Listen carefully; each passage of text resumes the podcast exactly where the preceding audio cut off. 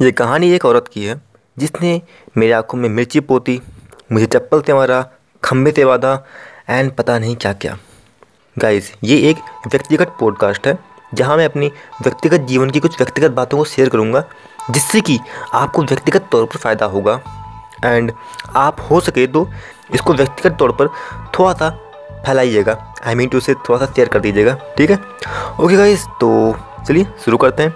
Hello everyone this is Vikas Singh I am software coach and with lot of philosophy let's begin guys मैं जिस औरत की बात कर रहा हूँ, वो औरत मेरी दादी जी है। और किसी भी आम कहानी की तरह, मेरी कहानी की शुरुआत भी मेरे पैदा होने के साथ शुरू होती है। जब मैं पैदा हुआ था, तब मैं बहुत ही ज़्यादा सूखा हुआ था। मतलब कि मेरे शरीर में पानी की सख्त कमी थी एंड मेरी स्किन पॉलीथीन के साथ खुरखुर आवाज़ करती थी। एंड काफ़ी लोगों को लगता था कि शायद मैं एक से दो हफ़्ता ज़िंदा रहूँगा एंड उसके बाद मैं सर्वाइव नहीं कर पाऊँगा। बट मेरी दादी ने कहा कि नहीं नहीं, ये बच्चा ज़िंदा रहेगा। एंड उन्होंने कैसे ज़िंदा रखा। मुझे पानी पिलाया एंड बहुत सारी मालिश किया। एंड हाँ देखिए, मैं ज़िंदा हूँ। अच्छा हाँ यहाँ पर एक फ़न फैक्ट भी है। जब आप बहुत सारा पानी पीते हो, तभी आप बहुत सारा टॉयलेट भी करते हो। एंड मैंने एक दिन में एक सौ पैंसठ, यानी one sixty five time toilet किया है, एक दिन में। वैसे ये मेरे द्वारा बनाया गया, इकलौता वर्ल्ड रिकॉर्ड है, अभी तक का। खैर, कोई ना, अब मुद्दे पे चलते हैं। गाइज़ ऐसा कई बार होता है, हमारे सामने कुछ ऐसी कंडीशंस होती हैं, जहाँ पर हमारा काम होने की चांसेस ना के बराबर होती है। लेकिन अगर आप कोशिश ही नहीं करोगे, फिर तो हंड्रेड परसेंट तय है कि आपका काम नहीं होगा। तो बेहतर है कि आप कोशिश तो एक बार कीजिए ही। अगर आप कोशिश भी नहीं करोगे तो फिर तो नहीं ही होगा काम। तो इसलिए कोशिश ज़रूर कीजिए। एंड अगेन मैं ये नहीं कह रहा कि कुछ भी कोशिश करो। कुछ सोच समझ के काम करो कि लाइक यार, हम क्या कर रहे हैं, क्यों कर रहे हैं, कैसे होगा? ये सब थोड़ा सा सोचो एंड देन उसके बाद एक्शन लो। खैर, अब हम बात करते हैं मेरे बाबा जी की। वो एक काफ़ी स्ट्रिक्ट इंसान थे।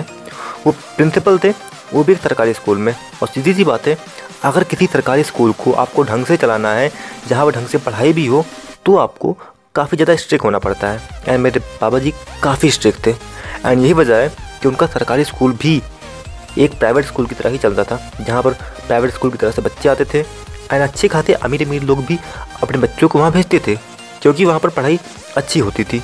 और हाँ मेरे पापा, चाचा, मेरे बड़े भैया भी वहीं पर पढ़े हैं।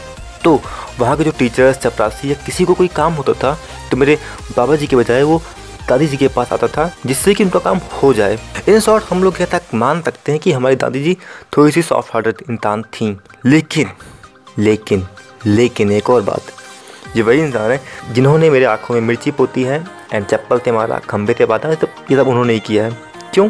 देखो, मेरे बाबा जी जहाँ प्रिंसिपल थे, वहाँ वो काफ़ी स्ट्रिक्ट थे, लेकिन जब घर पर आते थे तो वहाँ वो स्ट्रिक्ट नहीं रहते थे। वहाँ पर वो सॉफ्ट हार्टेड थे। मतलब कि मेरे बाबा दादी आपस में अपना रोल चेंज कर लिया करते थे।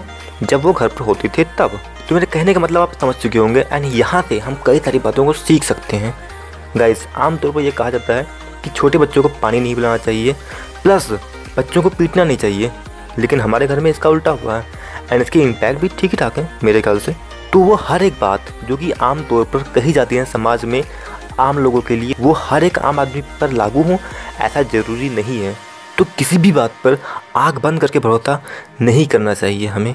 और दूसरी चीज़ ये हम सीख सकते हैं कि जब भी हम बात करते हैं दो लोगों की या कहूँ कपल्स की तो वहाँ पर एक दूसरे से लोग नाराज़ बहुत ज़्यादा होते हैं आजकल बहुत ज़्यादा ब्रेकअप्स वगैरह होते हैं। क्यों होते हैं? क्योंकि हम एक दूसरे को ज़रा भी बर्दाश्त नहीं करना चाहते हैं। हम चाहते हैं कि हमें एक परफेक्ट इंसान मिल जाए।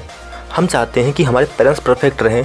हम चाहते हैं कि हमारे जो दोस्त हैं वो परफेक्ट रहें, लेकिन हम खुद परफेक्ट होना नहीं चाहते हैं। गाइस समझो इस बात को, जैसे हम परफेक्ट नहीं हैं, वैसे ही हमारे आसपास के लोग भी परफेक्ट नहीं हैं।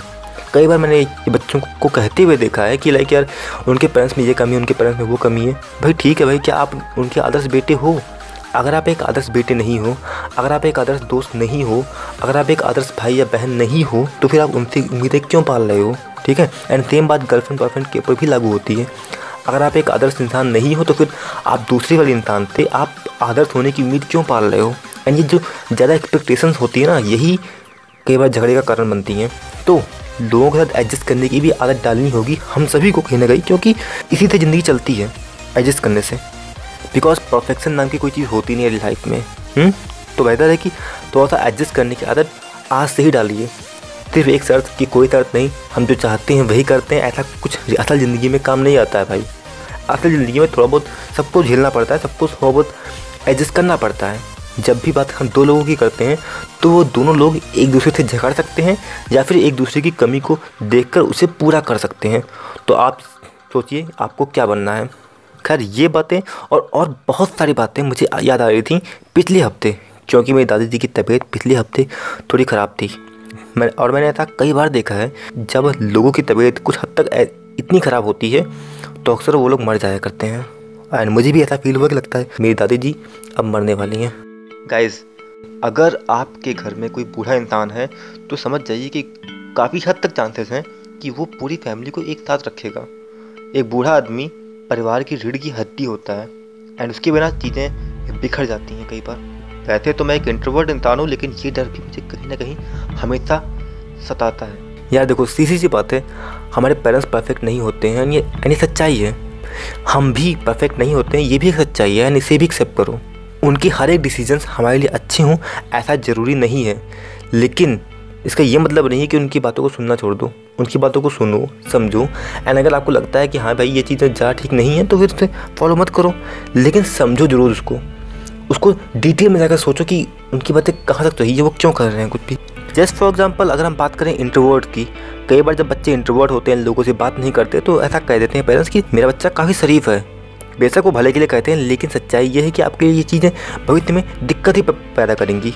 तो आपके लिए बेहतर ये है कि आप अपने कंफर्ट जोन से बाहर निकलिए एंड आपके पेरेंट्स की इस आदतों की वजह से जो आप में कमी आई है, उसको दूर करें। ठीक? लेकिन साथ ही साथ इस बात को भी समझें कि वो आपका बुरा नहीं चाहते हैं, वो आपका भला चाहते हैं एंड भला चाहते हैं, इसीलिए वो आपको दुनिया की हर बुराई से दूर रखना चाहते हैं। हुँ? तो ट्राई कीजिए कि अपने पेरेंट्स अपने बाबा, दादी इन सभी के साथ अंडरस्टैंडिंग को इम्प्रूव कीजिए। उनके साथ बातें कीजिए, उनके साथ रहिए, उनके साथ पुरानी पिक्चरें देखिए, पुराने गाने सुनिए, ये सब चीज़ें ट्राई करो। आई नो ये करना बहुत मुश्किल होता है, मैं खुद भी बहुत ढंग से कर नहीं पाता हूँ कि अपने पेरेंट्स को चीज़ दिखाना कि हाँ भाई मैं आपसे प्यार करता हूँ, मैं आपकी केयर करता हूँ, ठीक है? ये दिखाना थोड़ा सा मुश्किल होता है, लेकिन ये दिखाना भी ज़रूरी है, क्योंकि उन्हें भी अच्छा लगता है ये चीज़ें। और ये करने का मेरा तरीका थोड़ा सा ऐसा है कि मैं जमोटी काटता हूँ दाढ़ी कराता हूँ एंड समझ सकते हो था ये मेरा तरीका है।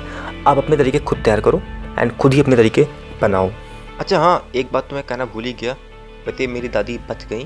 वो बिल्कुल ठीक है और धीरे धीरे वो रिकवर भी हो रही हैं। वैसे अक्सर जब कोई चीज़ खोने वाली होती है या जाने वाली होती है तब उसकी अहमियत का एहसास होता है। फॉर्चुनेटली ये एहसास मुझे होता रहता है। तो उम्मीद करता हूँ मैं जो कहना चाहता हूँ, आप समझ पा रहे होगे एंड हाँ शेयर करना भूलना मत एंड बी एंड लग चल